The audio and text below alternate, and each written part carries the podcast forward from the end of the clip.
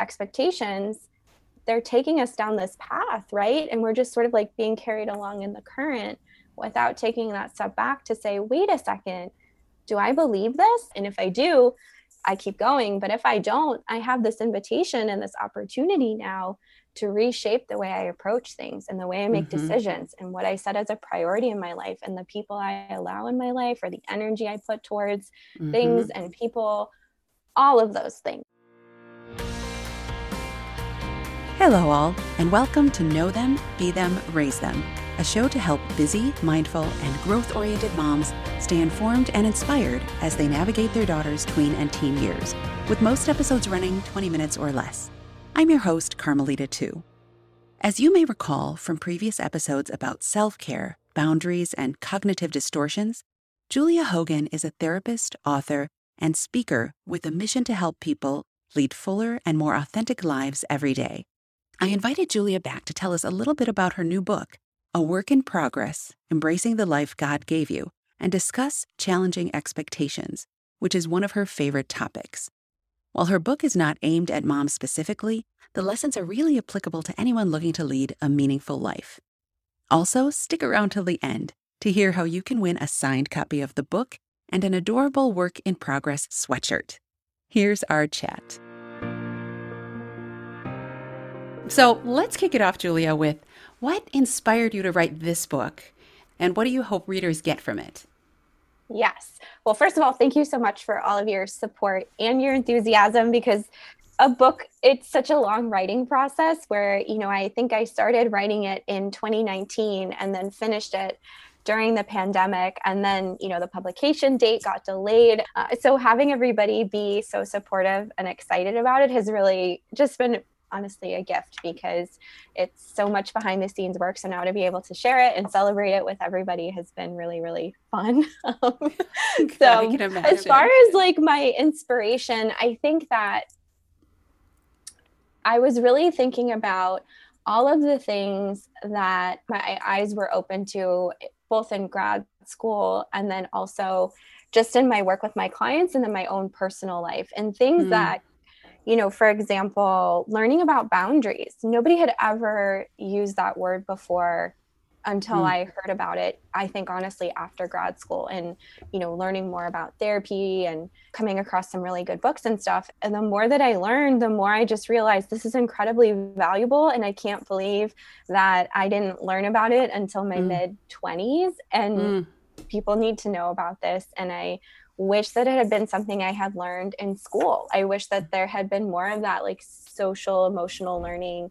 even in high school. You know, I felt like I missed out on some of the more life skills, you could call them, you know, what goes into your entire life, setting the stage so that you're living a meaningful, authentic life. And even if you're still figuring things out, you have those tools and you have a sense of purpose of where am I going in the midst of all of this, right? Rather than saying my whole worth is defined by my career or what my major is or what my ACT score is. Right? So this book really for me was assembling all of these skills that I wish I had learned about, that I found incredibly valuable both in my life but also in my work with my clients, and things that I think anybody can use at any point in your life, and they don't require any kind of special training or equipment or anything, right? That you can start implementing and practicing these things right away. That's one thing I noticed about the structure of the book was at the end of every chapter, there are some reflection questions and some action items that really felt doable and didn't feel overly technical, but also weren't too obvious. I just appreciate the thoughtfulness that went into the nudges as well as the thought-provoking questions. I thought that was a wonderful way to kind of structure it, to both encourage reflection, but also give people some ideas as to how they could implement it. I'm so glad you noticed, because that's actually something I'm like particularly passionate about, is making sure that concepts that can seem abstract are brought down to like real world, real person. How can I apply this in my own life? When I was in grad school, we would be learning all these theories and the history of something and all this research, right? That's showing you, you know, percentages and error and variance and all of that. And I remember having this tension in my mind of, wait, but how does this apply to the average person? How do I take this data or this statistic and how does it show up in, you know, the average person's life? How do I translate it? So anything, whether I'm writing articles or my last book and this book too, I really try to make sure that there's some kind of actionable step to it so that like you can take the baton and run the next leg of that relay. That's a great metaphor. Yes. You're not just like, here's all this knowledge and then drop the mic. That's like good luck to you. Yeah. Right. Well, one of the topics I really enjoyed stumbling upon and was really excited to see you address was challenging expectations. Because to your point about not knowing, not even questioning some of the things that you're taught to value and strive for in high school, college. I mean, even in law school, I remember everyone wanted to be top 10%. If you weren't in the top 10% and you didn't get one of those big law firm offers, there was a lot of reassuring yourself and morale building because we were all kind of feeling sorry for ourselves. So that whole chapter, I'd love to hear you explain a little bit about why you included it. Yeah. It is one of my favorite topics, one of my favorite chapters in the book. Obviously, I'm passionate about all of those topics, but I think this one, for whatever reason, is more like near and dear to my heart. Some of the other skills that I talk about in the different chapters, I think require a little bit more introspection or are more of a process. But I think challenging expectations is one that as soon as you can start recognizing these expectations and really examining them, you can have an easy win for making a change in your life. So I think it's a really good, like, if you want to hit the ground running with something, this would be the chapter to go to, because I think it just applies to so many different areas of life. But to your point, like you were saying with law school, right? We have these expectations, whether they're internal or they're set up in a structure as an institution or as a profession like law school or law in general. And we just take these expectations and we adopt them without evaluating them. And then we live our life according to those expectations, right? So like you were saying, the expectation that in order to be a quote unquote good lawyer, you need to be in the top 10% or whatever that message might be in all of that. And to adopt that expectation then means that your self-worth is tied to your ranking, your self-worth is tied to what job you're getting or not getting, right? But also how many hours I'm investing in my health or my emotional well-being, my mental well-being, managing stress, spending time with other people, decisions I'm making about the rest of my life, like my career path, but also long-term relationships, things like that, all influenced by these expectations that if we don't challenge them, they're taking us down this path, right? And we're just sort of like being carried along in the current without taking that step back to say, wait a second,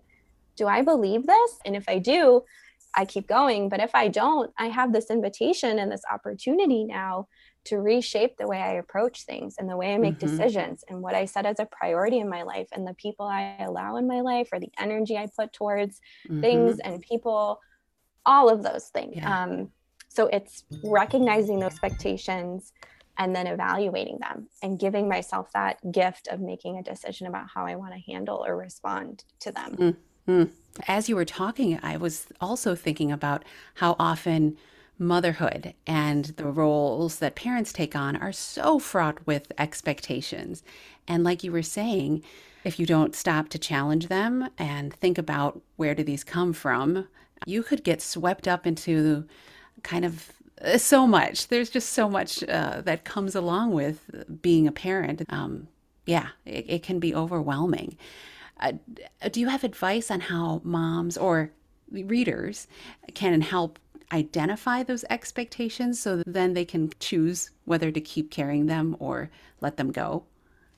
Yes, that's a great question. I think in the book I talk about some common patterns. So things like if you find yourself using the word should a lot, so I should have figured this out by now, or I should be able to handle my toddler, even though I've literally never raised a toddler in my life, or now I should know how to help my daughter navigate her first relationship or her first breakup, even if you've never done it before. And so if you find yourself using that word should, and it's trying to think of a good word here.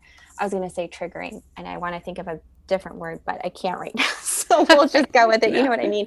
But if that kind of brings about or brings to the surface feelings of guilt or shame, right, that might be a sign that expectation is not really setting you up for success. And I want to say too, that it's not just, we're not talking about just being like relative, right? And saying, oh, set whatever expectations you want for yourself. What I'm really saying is we set these shoulds or always and never type of statements for ourselves, and they're not based on reality, right? Like to say I should have all this mom stuff figured out, even though every child is different. And, you know, some resources are helpful for some kids and some aren't. Why should you, where that expectation is not realistic? It will always lead to failure, or will always feel very, I would say, like tenuous, right? Like, okay, so I did okay in this example or this experience, but there's always another one where I might quote unquote fail. And then, you know, where will I be if I'm saying, you know, being a good mom is handling every situation perfectly, like an expert, right? Right. So should definitely, or I would say any kind of all or nothing or black and white type of statements, right? So a good mom never makes mistakes, or a good mom always knows what to do in these situations, or, probably could think of some other examples, but I think just that idea of no room for, you know, it's okay if I don't have the answers, or I trust myself to do the research and figure out what's best for my child, or I trust my intuition, or I have my support network here. It doesn't have to just be perfect or failure, right? And that's where I think a lot of expectations center around is like perfect if I'm perfect, then I know I'm okay, right? Because then I never make a mistake, and I don't have to navigate that sort of like messiness, complexity of we do some things we do well and sometimes we mess up, and that's just part of being human.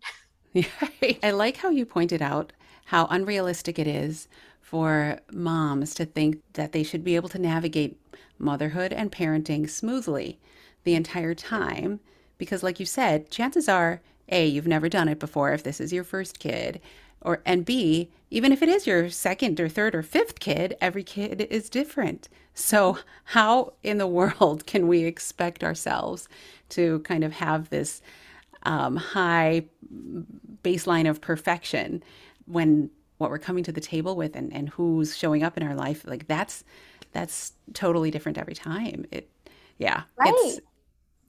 just a great reminder. Agree. Yeah, I think it is important because there is, you know, like we're just surrounded with all these messages, right? And so from moms, there's a lot of, I guess, people giving their own opinions about what you should or shouldn't do. And that might be family members or friends. And it might also be people you see on social media, right? Where, oh, this is how I handle things. My family looks like it's perfect. And so this is the only way to do things. Yeah. Or why can't I be like them? Those expectations, I think, can really, like, they hold us back. And that's the whole point of the book, is helping you to be the most authentic version of yourself. And these expectations hold you back, and because we don't even realize it, right? So it's like a setting yourself free when you realize these things. And you can say, yes, every child is different. Even the most experienced mom is going to face a situation where she's going to have to figure things out or have a situation she's never encountered before. And that's not a sign of failure. That's just a sign of life is complicated. It's like ever changing, right? And then I know that, you know, Kat, you talk a lot about just moms taking care of their own well-being or going through their own healing in order to be a better mom and a better parent to their child. And I think that really speaks too to those expectations, right? That like, if I'm healing from my own like generational trauma, or if I'm healing from my own wounds, or I'm trying to, you know, find a different way of being in relationships or whatever, that there's going to be mistakes made, or there's going to be good moments, and the mistakes don't invalidate the good. It's just, again, that like, we're all just trying to do the best we can and figure things out as we go. Yes. Right? Yes. And we need that grace. And I think that, you know, expectations, especially the, in particular, like the faulty ones, which is what I'm talking about in the book, those don't leave room for grace and compassion, right? It's that all or nothing, success or failure, perfect or failure, rather than that, you know, kind of time where we can model taking responsibility for our own mistakes to our children and being able to say, you know what, I let my emotions get the best of me. I'm really sorry. You know, can you forgive me for that? And here's what I'm going to try to do better next time. Yes. It's like you are replaying 2 days ago for the listeners. I almost literally had that conversation because, like you said, you know, it's complicated and we just do the best we can. Yes. Yeah. And like moms are humans too, you know, like I think that we're all multifaceted, but especially moms can get really pigeonholed into that mom identity. I think it's important to model that whole person to your daughters and your sons as well. That whole, you know, I'm trying to take care of myself too. I'm trying to, I'm always learning, or I don't have everything figured out, and that's okay. Right? And I think too, normalizing this idea that people evolve, people change, and people aren't fixed at a certain age. Because I think, you know, for better or for worse, that's a little bit of what the vision I had when I was 18. I sort of thought, when I am 24, I will look like this. And then when I'm 30, here's how it's going to be. And it's going to be some version of that for the rest of my life.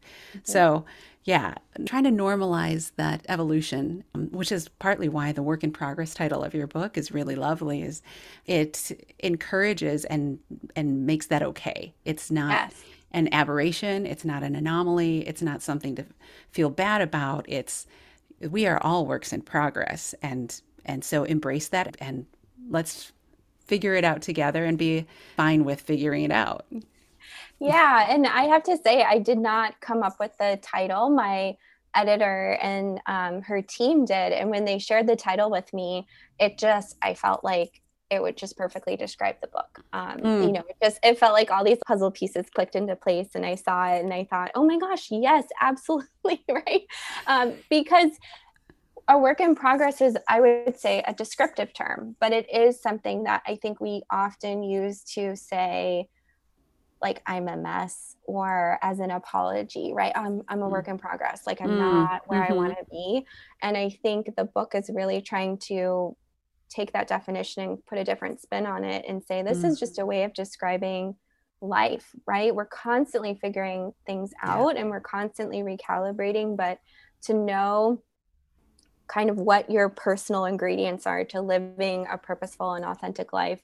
That's the most important thing, because if you're living your life according to those values and priorities in your life, then your life's going to be meaningful no matter what you're going through. And, you know, to your point, we can have goals and we can have an idea of where we want to be, but stuff happens, right? I mean, like, the past 2 years have definitely taught us that. Like, and, you know, you can go home from work one day and say, like, great, you know, see you on Monday. And then all of a sudden you're working from home for 2 years, right? Yeah.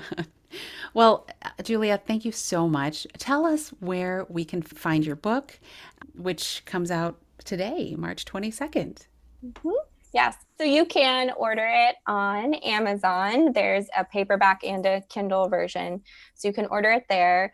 If you're interested in a signed copy, you can always order from my website. So if you just go to juliamariehogan.com and click on the shop page, it should be the first listing there. So I sign it and I send it out and include some fun stickers in there too. If you're a sticker person, or if your girls are sticker girls, then I can include some in there. And then you can also get it at our Sunday Visitors website as well. Wonderful. Well, everyone, go and check it out. It's wonderful to be validated as a work in progress. Amen to that. Thanks so much to Julia for sharing the backstory of her new book, showing us how expectations sneak in at every stage of life, and diving into the importance of challenging them. Here are a few quick learnings that I had. Number 1, 2 ways to identify faulty or unhealthy expectations that are floating around in your life. First, if you're using the word should a lot, like, I should know how to do this, and it brings up feelings of guilt or shame, that's often a sign that that expectation isn't setting you up for success. Another is if you find yourself using always and never, or black and white type statements, like a good mom never loses her temper. Those don't leave room for grace or compassion and set you up for failure. Number 2, remind yourself that life is complicated, and modeling your whole self, mistakes and all, to your daughters and sons is an important gift. Showing them that you don't have everything figured out, that it can be a struggle to grow and evolve, tells them that it's okay for them to do that too. Number 3, let's normalize the idea that people evolve and change throughout their whole lives. We're constantly figuring things out and recalibrating. And as long as you know what your values and priorities are and let them guide you, then your life will be meaningful no matter where you land. To learn more about Julia and her books, you can visit her website. Again, that's juliamariehogan.com, and follow her on Instagram at juliahoganlpc. Those links are in the show notes, and my previous podcast episodes with her are also linked there as well. Also, Julia has graciously offered to co-host a giveaway to celebrate the release of her new book, A Work in Progress. One lucky winner will get a signed copy of her book, as well as a charming sweatshirt that says Work in Progress on it. They're super cute. Check out our Instagram accounts at juliahoganlpc and at Raise Them on March 24th, 2022, when the entry window opens. There will be a post that explains everything. A huge thanks for listening. I'm honored and humbled to share a portion of your day with you. If you found something helpful or insightful, remember to subscribe or follow. Please tell a friend and leave a review on Apple Podcasts or Spotify. Again, grateful for you, and here's to strong women. May we know them, may we be them, and may we raise them.